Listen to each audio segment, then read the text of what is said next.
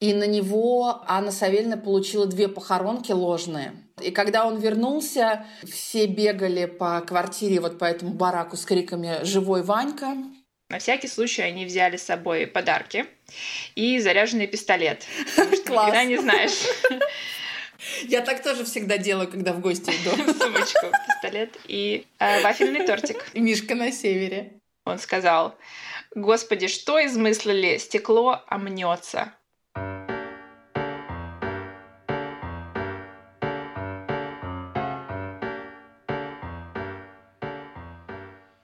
Привет, Настя. Привет, Марина, и всем привет, и добро пожаловать в подкаст «Очень странные дела». Мы рассказываем о самых странных, необыкновенных, невероятных историях, которые произошли в России. В разные времена. Царскую эпоху, советскую, постсоветскую и совсем современные времена. Ну что ж там лукавить, в основном это истории из 90-х. Да. Или около того. Но что лукавить, это одна из наших любимых а, пор Да. исторических. Так, шла девятая неделя карантина. Да. Слушай, шла девятая неделя карантина, и я начала играть в компьютерные игры. Спустя почти 20 лет после последней своей игры. Вау, ты долго держалась. Да, держалась долго. Как граф Монте-Кристо, можно сказать. Я вспомнила недавно, что последний раз играла как раз, ну вот, лет 20 назад, я еще училась в школе, и меня мой школьный друг пригласил в гости в выходные поиграть э, в... По-моему, это было что-то типа Aliens. Мгм. И я чуть не обделалась от страха, потому что я вообще не, не любитель, и не поклонник вот этих стрелялок. И мы с ним сидели за, перед экраном монитора э, на одном кресле. И мне было просто неловко куда-нибудь свинтить, свалить, уйти, убежать. Но я помню, что мне было очень страшно. А тут, готовясь к уроку с моими геймдизайнерами, я нашла какую-то статью типа топ новых игр, что-то такое. И меня зацепила одна игра, я не знаю, слышала ты или нет, она называется The New Tree, Мгм. новое дерево. Это такая инди-игра, и ты там, по сути, это тоже такой POV, ты э, лиса, и ты бегаешь э, всю игру. Она примерно два часа идет, ну вот целиком, но я пока не могу с первого уровня вы- выйти.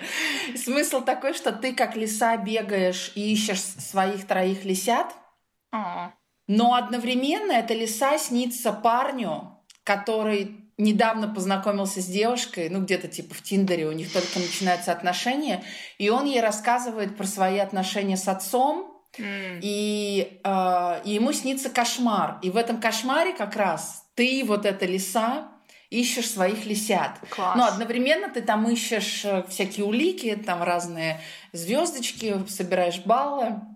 И я примерно ну, каждый вечер, где-то по часу, я вот этой лисой, понимаешь, бегаю по этим просторам. И с одной стороны это компенсирует ну, невозможность выйти на прогулки, Да. а с другой стороны, это такое непередаваемое ощущение, потому что ты одновременно, да, животное, мать, э, детектив, и ты во всех этих ипостасях снишься кому-то, и одновременно ты еще играешь в компьютерную игру. То есть это такое, знаешь, Мгм. наслоение вот этих границ иллюзии и вымысла.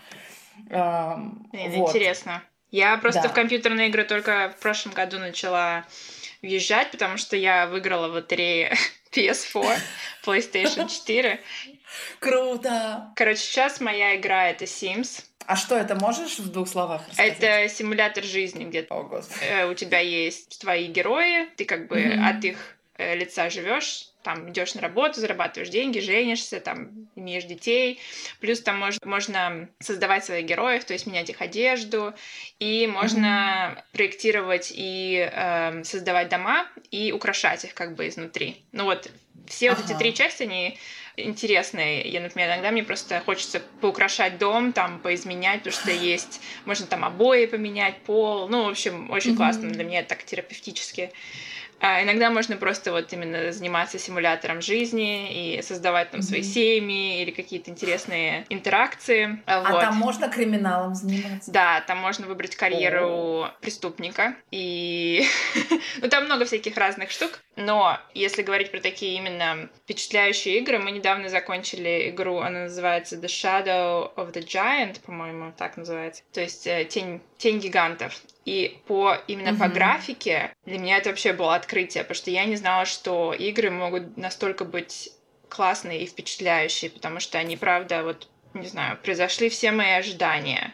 Вот этот мир, который они э, создали, плюс вот эти гиганты, то есть ты как бы как персонаж идешь, ищешь гигантов и их убиваешь. А это такие большие монстры, просто обалденные. Такая графика. Блин, мне даже вот нет слов, описать, как это выглядит. Но это просто за пределами моего впечатления, но игры... Я, и вот после этой игры я поняла, что да, игры — это будущее. Да. Но я тоже, знаешь, не думала, что меня так это захватит. Я не знаю, буду ли я продолжать играть, но вот эта игра, она меня самим описанием уже так захватила в ней что-то такое для меня, видимо, какие-то, знаешь, травмы. Мне надо что-то отработать за, за, за счет этой игры. Угу. Закрыть пару гештальтов, да? Да, да, очевидно, потому что я такие эмоции переживаю, когда я бегаю, как как ошпаренная там. Вот. Кошпаренная лиса. да, как ошпаренная лиса. Ну и кроме того, у меня лиса — это мое тотемное животное. Я вообще по ним... Твой патронус? Да, да, мой анимус. Э, я, ну, у меня все, что с лисами связано, я их изучала, я там книги читаю, я собираю детские книжки про лис и обложки, я тебе как-нибудь коллекцию покажу. О, класс. Вот, и, ну, то есть, в общем, я вот вся в этой игре. Ну что, у меня, кстати, сегодня такая на злобу дня история, тоже про изоляцию. Да? Ну, моя история связана с я это для себя назвала био, биополитика. Mm, интересно. Да. Ну что, давай тогда я... Ты в прошлый раз начинала, давай теперь я начну. Давай. Самоизоляция. Ну что, да, и эта история, кстати, у меня давно лежала в закладках, и сначала такая подумала, ну, это не очень интересно, а сейчас, пересматривая свои идеи для истории, я подумала, вот самое то, короче, то, что нужно. История моя про семью Лыковых. Мои источники сегодня это Википедия, статья на Рамблере, статья на ТАСС, статья в журнале Bird and Flight, в котором, кстати, очень классные фотографии были. Мне даже не терпится поделиться фотографиями из этой статьи в нашем инстаграме, mm-hmm. очень классный. И я посмотрела еще документальный фильм «Агафья» на Russia Today. Вот. Но моя история начинается в 1978 году в СССР, когда команда советских геологов направилась в Саянскую тайгу на поиски железной руды. А Саянская тайга — это для справки э, это республика Хакасия. Это вот Алтай, Сибирь, вот прям юг Сибири, где-то между Монголией и Казахстаном. Ближайшие большие города — это Абакан и Новокузнецк. Ты вообще когда-нибудь была в Сибири? Нет, я к своему стыду не, не была дальше. Ну вот, слава богу, теперь Нижнего Новгорода. Я была в Нижнем Новгороде. Но я планирую путешествовать по карте России. Я прям себе... Угу. Э, это у меня в планах. Да. Вот, ну вот фотографии просто охренительные, конечно, оттуда. Вот, и эта команда геологов, они начали исследовать территорию и наняли самолет для того, чтобы найти место для высадки команды. И вот прилетая над тайгой, пилот вертолета, ой, я сказала самолета, ну вертолета, видимо, обнаружили что-то странное, что-то похожее на расчищенную площадку, почти как огород. Так как ближайший поселок находился более чем в 250 километрах от горы, они не знали, что это такое, но все равно это было похоже на людское поселение.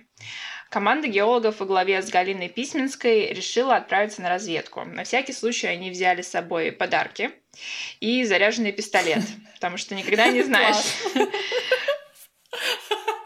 Я так тоже всегда делаю, когда в гости иду.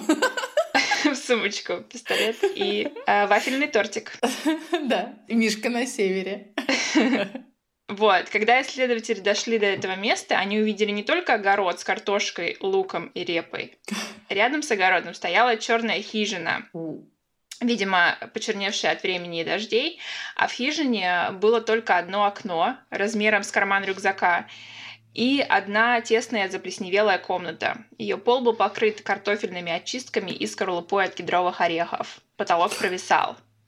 В таких условиях в течение 40 лет здесь ютились пять человек. Семья отшельников Лыковых. Вот, а теперь о том, кто это были и как они туда попали. В начале 20 века Карп и Акулина Лыковы Ну, классные же имена, да? Да, как они друг друга нашли. Две рыбки влюбленные. Все. А дети их, извини, Карповичи были. У детей очень, очень э, простые имена были. Их звали, по-моему, Наталья и Савин. Их же пятеро было, нет? Сейчас мы дойдем до А, все, окей, хорошо. В общем, в начале 20 века Карп и Акулина Лыковы э, с детьми проживали в деревне Тиши или Чиши у реки Большой Абакан. Они принадлежали к умеренному старообрядческому толку часовенных, то есть они были старообрядцами. Вот, жили они себе спокойно, пока не нагрянули 30-е годы. Соответственно, там была и коллективизация, и начались гонения на религию, причем не просто на старообрядчество, да, на все христианство, как бы в целом. Mm-hmm. Вот, и они начали постепенно забираться в лес, как бы чтобы убежать от э, преследования эм, советских, mm-hmm. советских Советской людей. власти. Да. да, советской власти. В итоге они оказались на территории заповедника, который только что был образован, и в 30-е годы начальство заповедника запретило им рыбачить и охотиться, потому что это был заповедник. Ну, короче, жизнь их становится вообще невозможной, и в какой-то момент Карп становится свидетелем гибели родного брата, которого советский патруль просто застрелил на окраине их деревни. Mm-hmm. После этого у него не остается сомнений, что им нужно бежать. В 1936 году он берет с собой пожитки, немного семян и с женой Акулиной и двумя детьми, девятилетним Савином и двухлетней Натальей, уходит в леса, в Саянскую тайгу. И они все постепенно уходят дальше и дальше, как бы строят хижину за хижину, пока не обосновались там, где нашли семью геологи. Остановились они неподалеку от берега горного притока реки Еринат, выстроили деревянную избу и начали жить. На многие километры вокруг не было вообще ни души. То есть это где-то 250-300 километров от ближайших поселений. В сороковом году уже в тайге рождается сын Дмитрий, а в сорок третьем Агафья. Как они выживали в тайге? Вот, если коротко, то было очень сложно, естественно. Им пришлось учиться жить без того, чем они пользовались десятилетиями. Они постоянно жили в проголодь. Использовать мясо и мех они начали только в конце 50-х, когда Дмитрий повзрослел и научил выкапывать ловчие ямы. Он мог подолгу преследовать добычу по горам и стал таким выносливым, что мог круглый год охотиться босиком и спать на 40-градусном морозе. Дмитрий это сын, да? Сын. Вот. При заготовке мяса на зиму его резали тонкими полосками и валяли на ветру. Они также ели рыбу, тоже ели либо сырое, либо печеное на костре, сушили впрок, собирали грибы, ягоды, заготавливали гидро... кедровые орехи. На огороде выращивали картофель, репу, лук, горох, рожь, коноплю.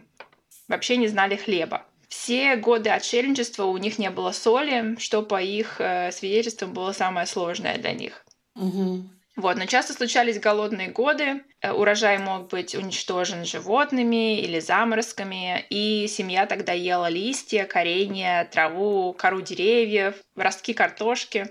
И особенно страшным был 61 год, когда в июне выпал снег. Привет, привет, Сибирь. Да. И вот мать Акулина, отдавая всю еду детям, просто скончалась от истощения. О, в этот Господи, год. ужас какой. Да, и остальных спас случай. Они обнаружили на огороде случайно проросшее зернышко ржи, построили вокруг него забор и охраняли его сутками. Колосок принес 18 зернышек, из которых несколько лет восстанавливали посевы ржи. Обалдеть. На этом месте у меня всегда мурашки да. бегают. Я не знаю, это вообще лицом к лицу со смертью и вообще. К моменту встречи с геологами диета семейства состояла в основном из картофельных лепешек с молотой рожью и семенами конопли. Огонь они получали по старинке при помощи кремня и кресала. Летом они ходили босые, зимой в обуви из бересты. Они взяли с собой эм, прялку и детали ткацкого станка и сами производили ткань mm-hmm. из конопли. Позже они научились шить одежду из кожи, когда вот уже научились выделывать шкуры. Все, что дети знали о внешнем мире, о странах, о городах, о других людях, они черпали из рассказов взрослых и библейских историй. То есть они продолжали практиковать свою mm-hmm. религию и были очень религиозными. Мать научила всех четверых детей читать и писать по псалтыре, правда, на старорусском. То есть они очень хорошо знали старорусский и немножко современный русский. Интересно, что уже в 1953 году перечне географических терминов хакаско-русского словаря встречаются упоминания лыков-иб, перевод с хакасского заимки лыковых. То есть, по-видимому, коренным жителям Хакасии это место было известно хорошо. Вот, и вот наступает 78 год, о семье отшельников узнает весь Союз. История получает большой резонанс в советской прессе, известность, и им принесли статьи в газете «Комсомольский, «Комсомольская правда». И история стала настолько сенсационной и настолько интересной, что за каждым выпуском о Лыковых в газетные киоски выстраивалась очередь. При этом в советском обществе к истории Лыковых относились по-разному. Одни считали их тунеядцами, Господи. Хотя этим людям удалось без современных орудий труда наладить огромное хозяйство. Другие считали их темными и безграмотными, хотя, опять-таки, они а, были грамотными и всю жизнь безошибочно вели календарь. Кстати, они используют старый календарь, поэтому по их... Летоисчисление. Да, сейчас где-то семитысячный какой-то год. Вот. И ученые, которые общались с Лыковым, вот геологи, и впоследствии, кто с ними общался, их поражала ли вообще любознательность и способность людей, так долго находившихся в изоляции, они были очень, им очень было интересно, что происходит. А, они ничего, естественно, не знали о современной жизни, о политике, не знали, кто такой Ленин, кто такой Маркс. А, Все, что они знали, было подчеркнуто из книг. Например, увидев на тайгой самолеты, Лыков вспомнил такое пророчество. Будут летать по небу железные птицы. К тому времени Карпу уже было 80 лет, но он с интересом реагировал на все технические новинки. Он с энтузиазмом воспринял новость о запуске, о запуске спутников, рассказывал, что заметил перемену еще в 50-х, когда звезды стали скоро по небу ходить, и был в восторге от прозрачной целлофановой упаковки. Он сказал, «Господи, что измыслили? Стекло омнется». Такой, э, как это, естественный человек. Хотя речь Карпа звучала разборчиво, его дети уже говорили на своем наречии. Геолог Письменская вспоминала, когда сестры говорили между собой, звуки их голоса напоминали замедленное приглушенное воркование. Из-за того, что младшая в семье Агафья говорила как бы на распев, э, сначала они даже решили, что она умственно отсталая. Хотя это было совсем не так. Она как раз-таки была одна из самых грамотных членов семьи и как раз вела учет времени и домашнюю церковную службу. И, кстати, в YouTube есть ролики с Агафьей, ты можешь послушать, как она говорит, очень интересно. Но она говорит на русском? Она говорит на русском, но ну, ты поймешь, когда послушаешь, mm-hmm. это действительно интересное, интересное наречие. И они начали как бы общаться с э, командой геологов, они ходили в их лагерь, геологи приезжали к ним, приезжали какие-то еще люди, то есть давали, они постепенно им давали, естественно, какие-то вещи, например, принесли им хлеб, соль, потом они постепенно согласились взять вилки, ножи, крючки, ручку, бумагу, ну, такие вещи, которые действительно помогли бы им выжить. А, Все, кроме телевизора. Телевизор они считали греховным делом, хотя их очень влекло к нему. Mm-hmm. Даже если они смотрели телевизор, после этого они сразу э, шли и пытались замолить свой грех. И казалось бы, наконец-то они дождались какого-то послабления, и жизнь должна стать лучше и проще, но, как часто бывает в жизни, все случилось в точности наоборот. В 81 году троих из четырех детей Карпа не стало. Старшие Савин и Наталья скончались из-за почечной недостаточности, возникшей в результате многих лет суровой диеты. Дмитрий умер от воспаления легких. И вполне вероятно, что инфекцию он подхватил от геологов. Uh-huh. Накануне смерти его даже пытались э, ну, перевести в больницу, но он сказал, что сколько Бог даст, столько и буду жить. Поэтому отказался от помощи. Доктора, которые изучали их кровь, подтвердили, что иммунитет, который они иммунитет, который у них был, действительно не противостоял обычным нам инфекциям, например, всем инфекциям, которые вызывают воспаление легких, и поэтому они так легко заболевали. Mm-hmm. Единственное, что у них был хороший иммунитет против энцефалита и бюрелиоза, по-моему, так называется. Mm-hmm. То есть, ну, потому что они жили в тайге, в лесу. Вот, в живых остались Карп и Агафья. Геологи пытались убедить их вернуться к родственникам, которые жили в, деревне, в деревнях, но Лыковы решили просто перестроить свою хижину и отказались покидать свое место. В 1988 году не стало Карпа, и Агафья Лыкова осталась единственной из семьи саянских отшельников. Она похоронила отца, вернулась в хижину, она стала искать контакты с родственниками, она даже связалась с ними. А, какое-то время она даже переехала к ним в деревню, но так и не смогла ужиться в поселке, в этой жизни. Она говорила, что вода ей не подходит, поэтому она а, вернулась в тайгу. А, в 90-м году она приняла постриг в Старообрядческом женском монастыре, но опять-таки несколько месяцев спустя вернулась обратно на заимку, сославшись на нездоровые и идейные расхождения с, монахи... с монахинями обители. И в 2011 году она присо... была присоединена вот к Русской Православной Старообрядческой Церкви, то есть она была воцерквлена. Вот, а теперь интересный момент. Агафья до сих пор живет в своей хижине на горе. Обалдеть. Там же, вот там же, где, вся, где их нашли в 78 году. Да, у нее, у нее теперь новая хижина, да, они перестроили вот ту старую. И сейчас ее регулярно посещают инспекторы вот заповедника, геологи, к ней ездят журналисты, представители разных э, религий, религиозных конфессий. То есть она живет не в полной изоляции, но все равно на природе, можно так сказать. Никто из них долго не задерживается, потому что на заимке очень тяжелые условия. И характер у нее тоже не сахар. Ужиться с ней непросто.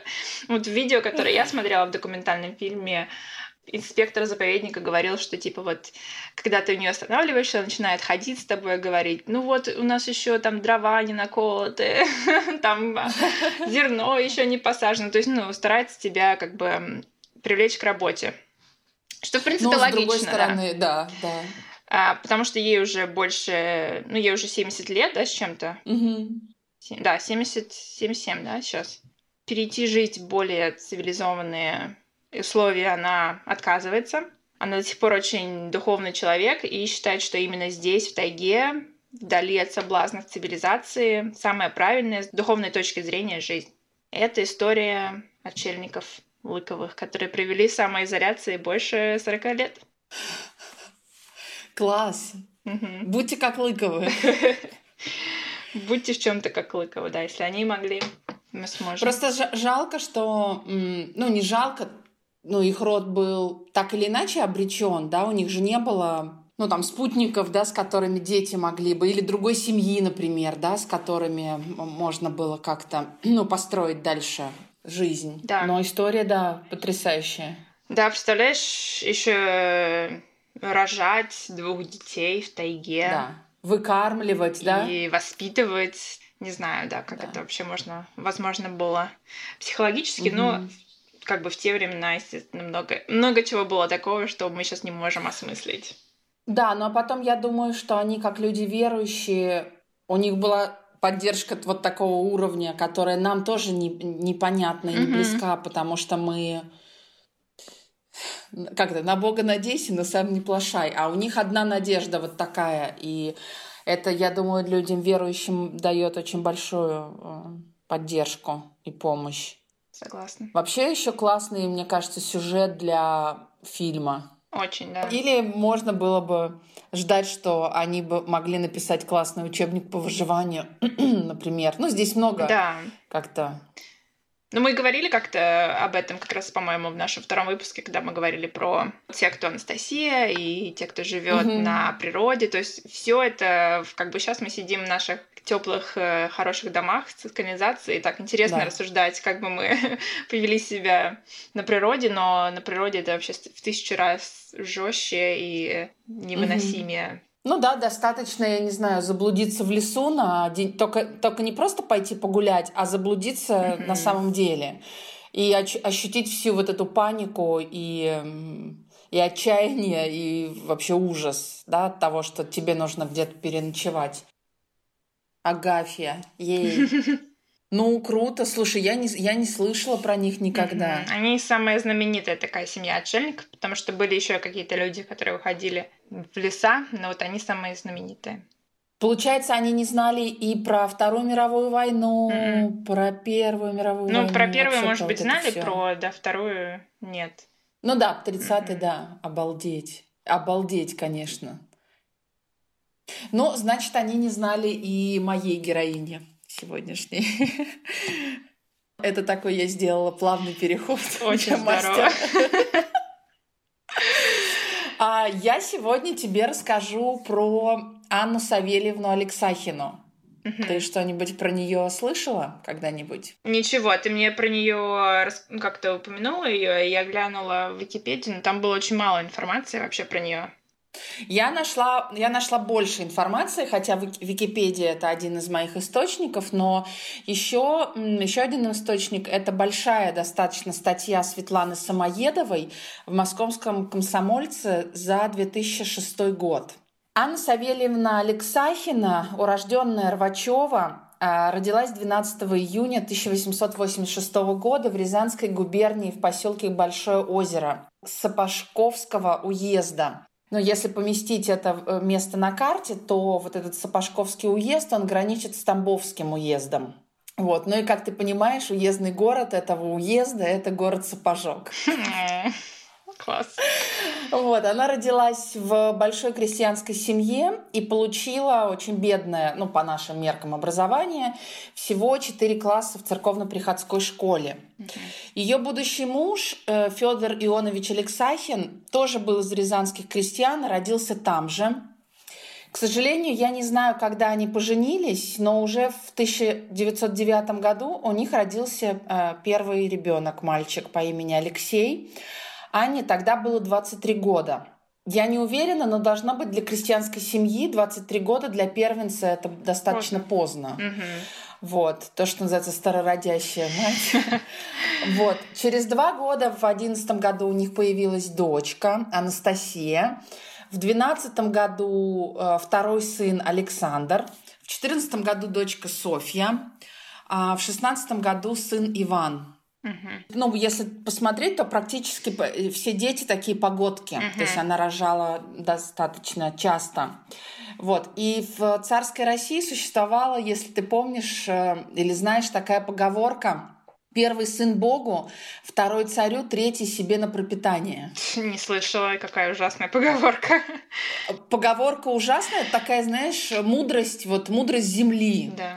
И э, это все объяснялось жи- жизнью того времени, потому что первый сын в армии. Нет, нет, вот этот, который Богу, он мог просто умереть, не А-а-а. выжить. Второй сын царю, но это значит, что ребенок может пойти в армию, ага. да, он может служить отечеству. А третий себе на пропитание, но это вот тот, кто останется да, дома при родителях и будет о них заботиться. Ага.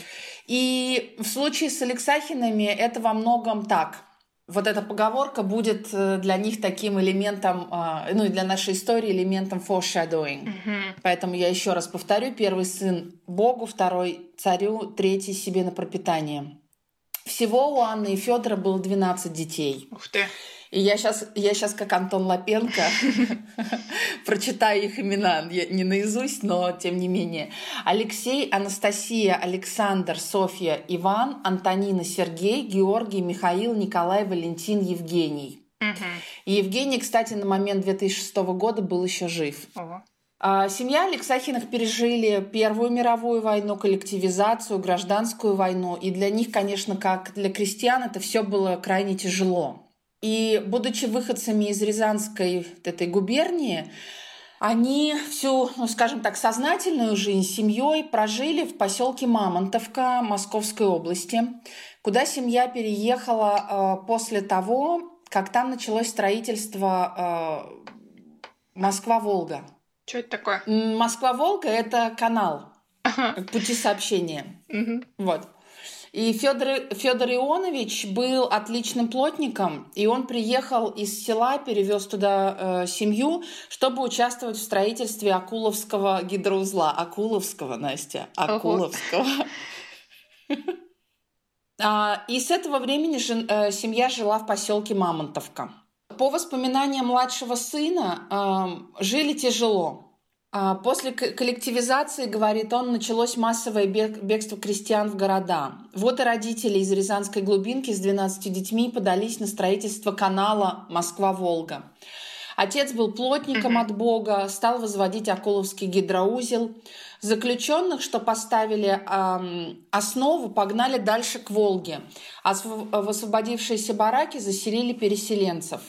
В лагерных домах и началась новая жизнь наша. Помню нашу комнату. Кровати железные, сбитые э, на скорую руку, топчаны вдоль всех стен, а посередине большой стол. Но и лежанок на всех не хватало. Стелили солому на пол и спали. Mm. То есть в таких условиях эта семья прожила практически всю жизнь с 12 детьми. Ну вот отец семейства, да, возводил вот этот вот э, канал, ну, одна из стройка, строек века mm-hmm. да, э, советских. Вот, Анна Савельевна жила очень просто, очень простой жизнью. Она не работала и, как мы помним, была в целом безграмотной. Она занималась воспитанием детей и выживанием.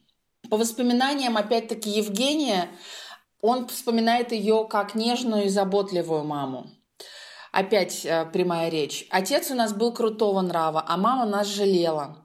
Воспитывала не криком и наказанием, а лаской. Праздники отмечали всем баракам на общей кухне. Весело жили, дружно. Бывало, варит мама похлебку, ее соседи просят присмотреть за, и за их кастрюлями. Она с радостью соглашалась, была очень доброжелательной.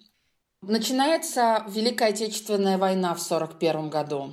И восемь сыновей Анны Савельевны уходят на фронт. И как раз в годы войны произошло то событие, из-за которого я сегодня тебе рассказываю историю Анны Савельевны Алексахиной, потому что если бы его не произошло, мы бы о ней не знали. Mm. Ты догадываешься, что это за событие? Есть идеи? Ну, все умерли, что ли, дети? Нет, но, но в общем, да, война повела, привела к демографической катастрофе. Mm-hmm. И э, на волне вот этих тревог э, государства о демографии и огромных потерь мужского населения Советский Союз решает установить награду и почет для многодетных матерей, mm-hmm. поскольку материнство становится стратегической задачей страны. И именно поэтому я называю э, свой рассказ биополитическим, потому что это, ну, по сути, вмешательство государства в такую частную, интимную э, жизнь твоего тела, uh-huh. да, твоего тела как гражданина. Собственно, этим событием становится, и вот эта биополитика в деле воплощается в ордене «Мать-героиня». Ага. Я бы хотела, э, чтобы следующий фрагмент моего Э, моего доклада, моего рассказа, ты и наши слушатели послушали, представив некую маму, которая держит на руках своего ребенка.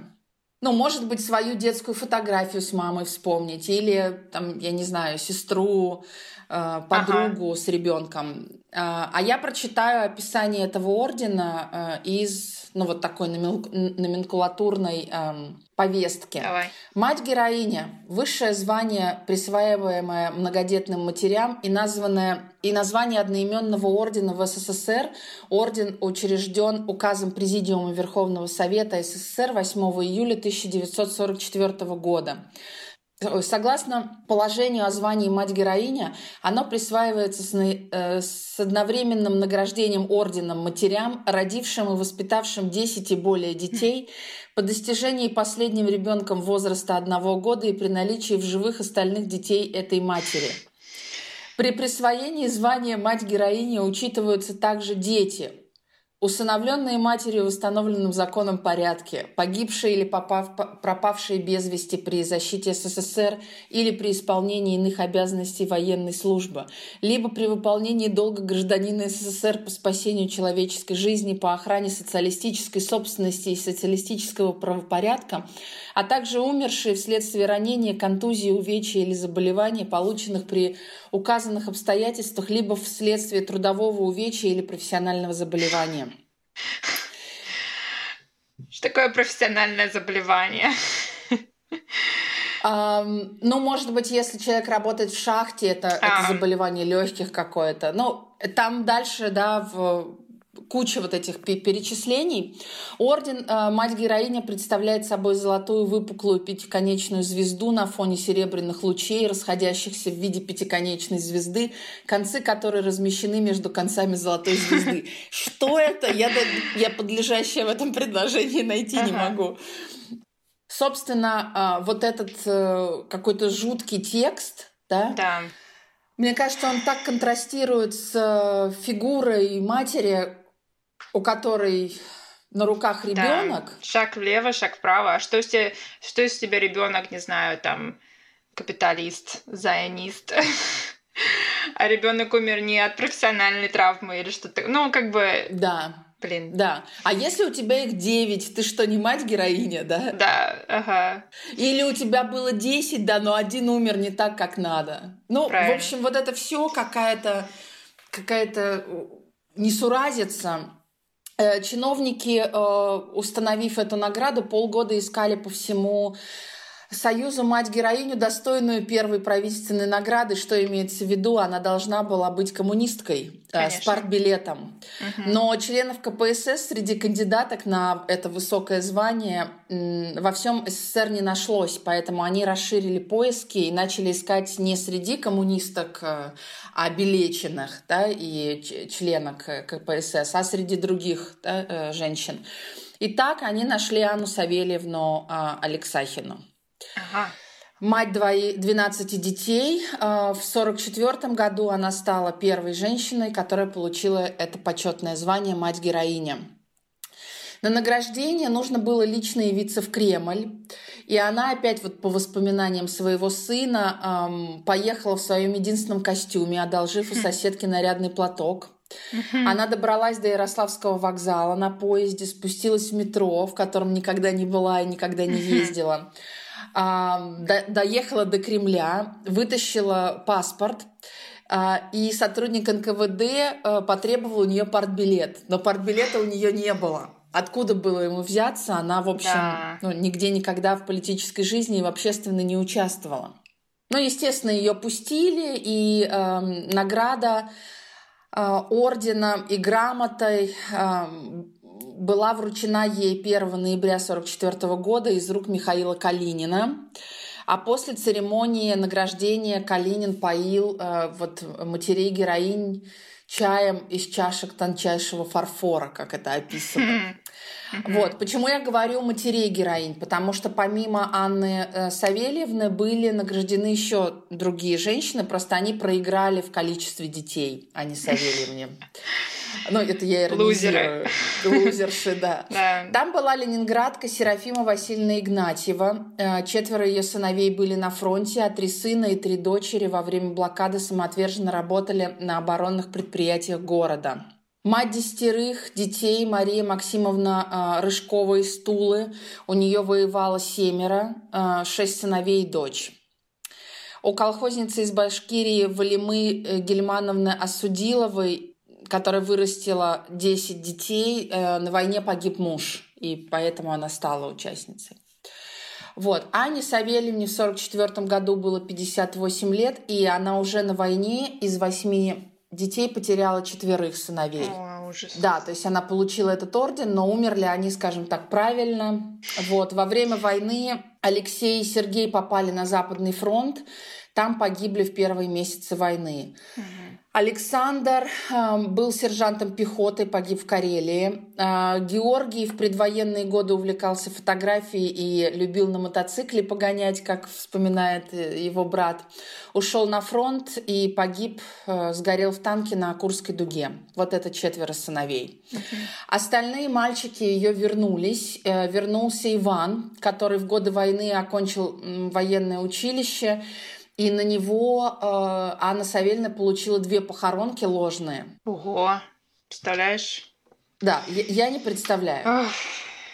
Вот, и когда он вернулся, все бегали по квартире, вот по этому бараку с криками «Живой Ванька!».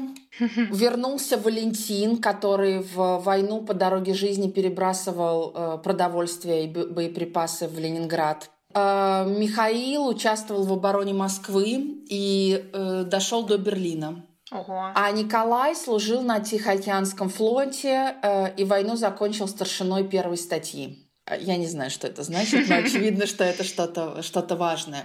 После награждения Анна Савельевна возвращается домой, прячет орден в сундук, грамоту вешает в рамочке на стену и ждет новой жизни, потому что ну, она и все считали, что за этой наградой последует что-то Материальное. Что-то материальное, да.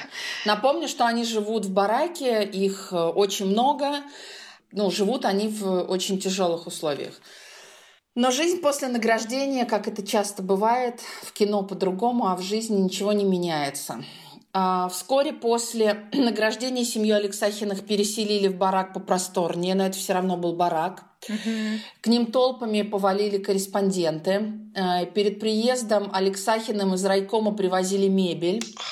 А когда комиссия покидала посел... поселок, за этой мебелью приезжали и вывозили все из дома, ну, начиная с кровати и заканчивая сервантом, диваном.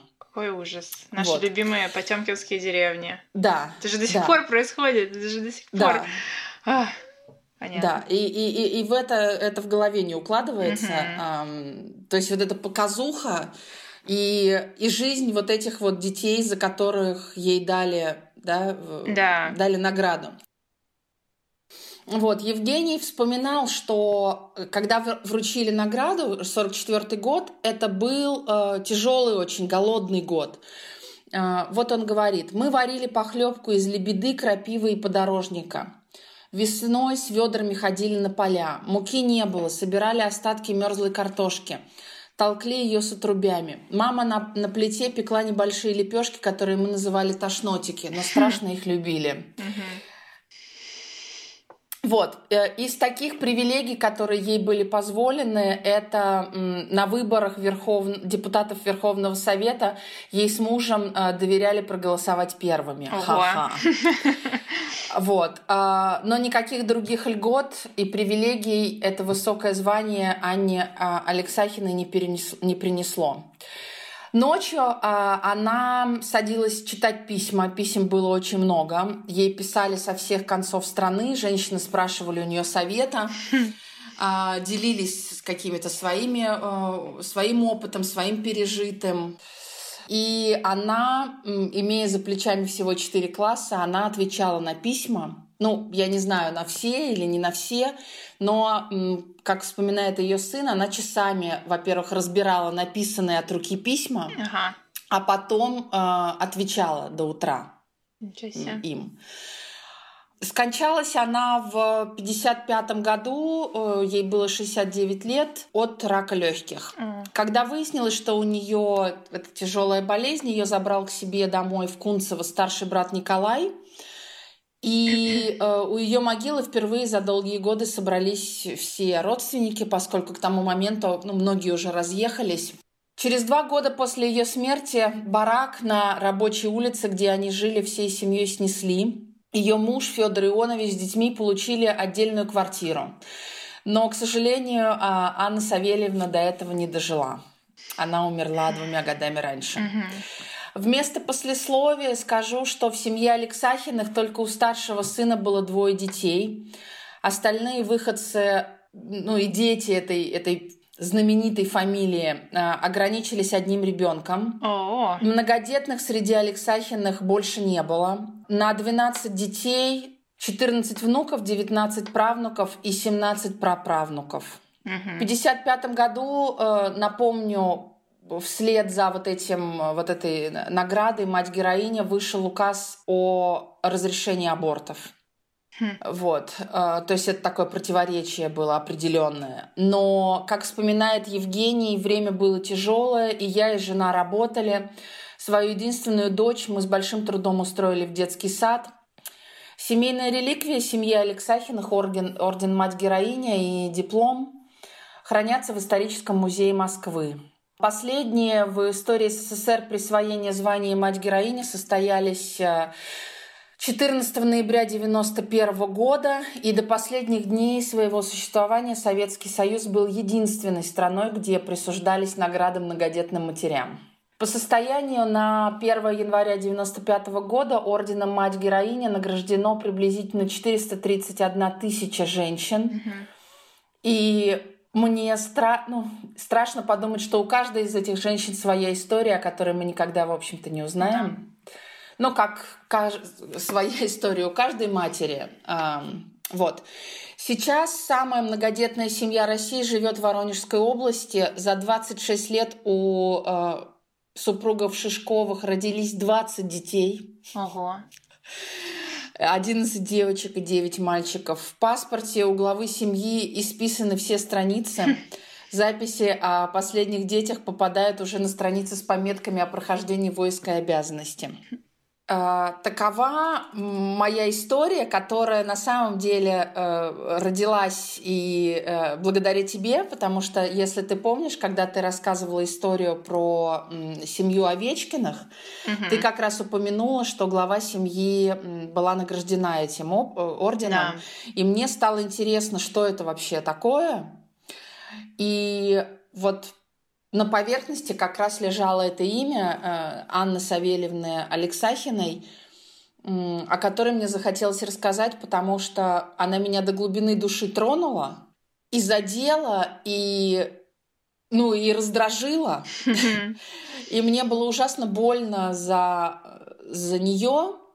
Ну, хотя, может быть, это и не нужно, но вот эта вот вся история, вписанная в контекст страны, которая тобой распоряжается, чего-то от тебя хочет, отправляет твоих сыновей на войну.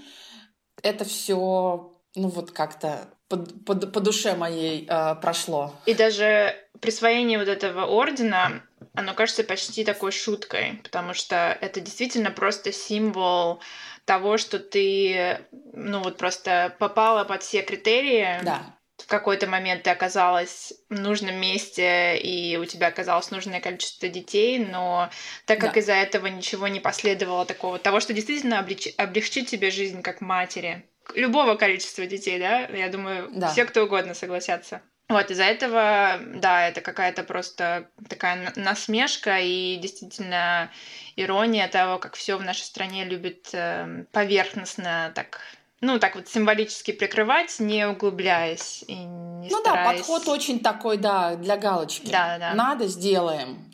И насмешка еще в том, что среди э, членов КПСС не было таких семей. Да. да? Это вот... Э, и, возможно, ее бы вообще никогда и не заметили, да? То есть вот то, что мы вообще знаем ее имя, э, это большое, большое чудо, и мне кажется, его нужно знать, да. вот, о нем нужно говорить. Я просто недавно узнала это слово, и оно мне очень нравится, и понятие, вот это биополитика, да, когда государство вмешивается, ну, контролирует, окей, не вмешивается, контролирует и считает, что это нормально, это естественно, в вопросы твоего функционирования вот на уровне ну, такого биологического. И мы, помнишь, с тобой давно э, еще в Берлине обсуждали вот вопрос pro-choice, pro-life. Да но очевидно, но это мне очевидно, что мое тело – это мое дело, мне никто не, не может сказать, когда мне рожать, сколько мне рожать, рожать ли мне в принципе, как мне mm-hmm. рожать и так далее. Но государство на это смотрит по-другому. Да. И, а некоторые люди, ну, даже не задумываются о том, что это, это, не, ну, это неправильно. Ну, как бы, а как? Так о тебе же заботиться. Это же предназначение да? твое. Вот я много такого, угу. да, слышала о том, что так а что. Но это знаешь, как с животными. Там ты возмущаешься, что в каком-нибудь кемпинге э, кролики живут, и, и, и вот по соседству с тобой их тут же тебе могут убить и принести, чтобы ты там шашлык сделал. И э, когда ты возмущаешься, я как-то просто слышала от человека, который вот там сидел, то есть он мясник, по сути, он говорит, так а для чего они нужны? Mm-hmm. Чтобы их есть.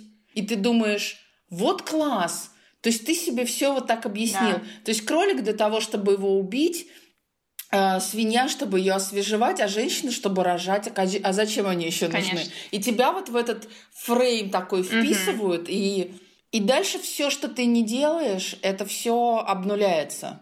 Да, это, ну, как бы я даже, я просто во всем в этом, в этом каждый день, я там читаю статьи, я всегда, у меня всегда профем повестка везде, поэтому мне даже вот не хочется mm-hmm. добавлять, я думаю, все, что ты сказала, все правда, и я смеюсь над тем, когда кто-то говорит, что в России матриархат, что женщины давно всем рулят. Да, это смешно. Хотя для того, чтобы женщина достигнуть того, что нужно, достиг мужчина, ей нужно через там 10 э, препятствий перепрыгнуть с ребенком и с, с пожилым да. родителем еще, с которым надо ухаживать. Ну, в общем, да, да, это... Поэтому, мне кажется, твоя история очень так хорошо иллюстрирует лицемерие вот этой идеи. Ты знаешь, да, можно мне было, мне кажется, даже не устраивать обсуждение, а просто поставить точку на том, что вот они это было вот так для них, естественно, потому что они жили вот в этой, в этой пословице, как бы mm-hmm. внутри, да, Первый там Богу, второй царю, третий... Ну, а дальше умножь это. Ну, пусть там шесть, пусть там семь будет, неважно. Попав в какую-то другую парадигму с этими же детьми, ну, mm-hmm. то есть это вообще не имеет никакого смысла. Мы же не говорим о том, что они... у нее было столько детей не потому, что она хотела столько детей, а потому что так получилось, потому что у нее не было способов контролировать этот процесс. Да. Или, да, или, может быть, она действительно, ну, там, этих детей любила, и, судя по всему, она была забот... Да, это, ну, это не важно, да, она заботливая угу. мама была, и... Наверное, неправильно выразилась. У нее не было выбора, скажем так. Не то, чтобы она не хотела этих детей, но у нее не было выбора. Угу. да. Моя семья в Сим, вот моя пара, с которой я играю, у нее как раз пятеро детей. Ага. А ты, это, а ты эту семью сама сделала? Да, ну понимаешь, они когда... Ну вот э, в игре есть э, как бы интеракция, они могут заниматься сексом, и потом они могут заниматься У-у-у. сексом для того, чтобы родить ребенка. Ну, то есть там два разные опции. И ты это выбираешь, да? Да, сама? и ну, можно еще усыновить детей тоже. И, короче, у меня, ну, я решила mm-hmm. завести ребенка, и у меня, короче, родился мальчик. А мальчиками я не очень люблю играть. Вот, потом я такая думаю, надо еще. И, короче, родился еще мальчик. У меня три мальчика было подряд. Я уже плюнула на это. Я такая думаю, ну ладно, попробуй. А пол, а пол ребенка ты не можешь выбирать. Это то, что алгоритм тебе не дает. Нет, да? если я сама рожаю, нет. Если я усыновляю, я могу выбрать. Понятно. Вот, я решила, короче, сделать э, последний раз, сделать ребеночка и надеяться на девочку. И у меня родились двойняшки, мальчик и девочка. Ура! Поэтому я сейчас всеми ими играю. Они сейчас уже занимают пол моего маленького города. Класс! Дети твоего королевства. Но даже в игре, кстати, в Сим это очень э, стрессово, конечно, потому что ребенок постоянно требует внимания, нужно его кормить, там менять подгузник, мыть, угу. играть и так далее. Такой типа тамагочи, да? Да, о да, плюс более настойчивый такой, и, да. Его могут забрать, кстати, тоже, если ты не ухаживаешь за ним. Но вот в моей игре я уже нашла одного мертвого лисенка. Ну, я так чувствую, что там два, два других тоже что-то с ними не то. Вот, но там в игре смысл в том, что я, когда его увидела, я думала, что мне нужно с ним что-то будет сделать, а я просто должна пробежать мимо. То есть, ну, сколько бы я ни стояла, это все, ну, это ничего не, не решит. И он такой махонький, знаешь, такой, еще он даже не рыженький, а вот они бывают такие серенькие, когда совсем крошечные. Сейчас мы закончим разговаривать, и я пойду дальше искать своих лисят. О, а, кстати, сегодня в Америке День мамы, День матери. Слушай, тогда все вообще у нас классно сложилось, да? Да. Не, ну, круто. Ну, давайте на этом закончим. Если вам интересно, заходите в наш Инстаграм. Мы будем запостим все самые классные картинки из наших историй. Делитесь с нами своими мыслями, комментариями. Нам будет очень приятно. Мы с нетерпением всегда ждем и с замиранием сердца открываем Инстаграм. И если вы пользуетесь iTunes для того, чтобы слушать наш подкаст, оставляйте нам комментарии или ставьте нам оценки. Нам будет очень да, приятно. И рассказывайте о нам своим друзьям. До следующих историй. До новых историй. Пока. Пока-пока.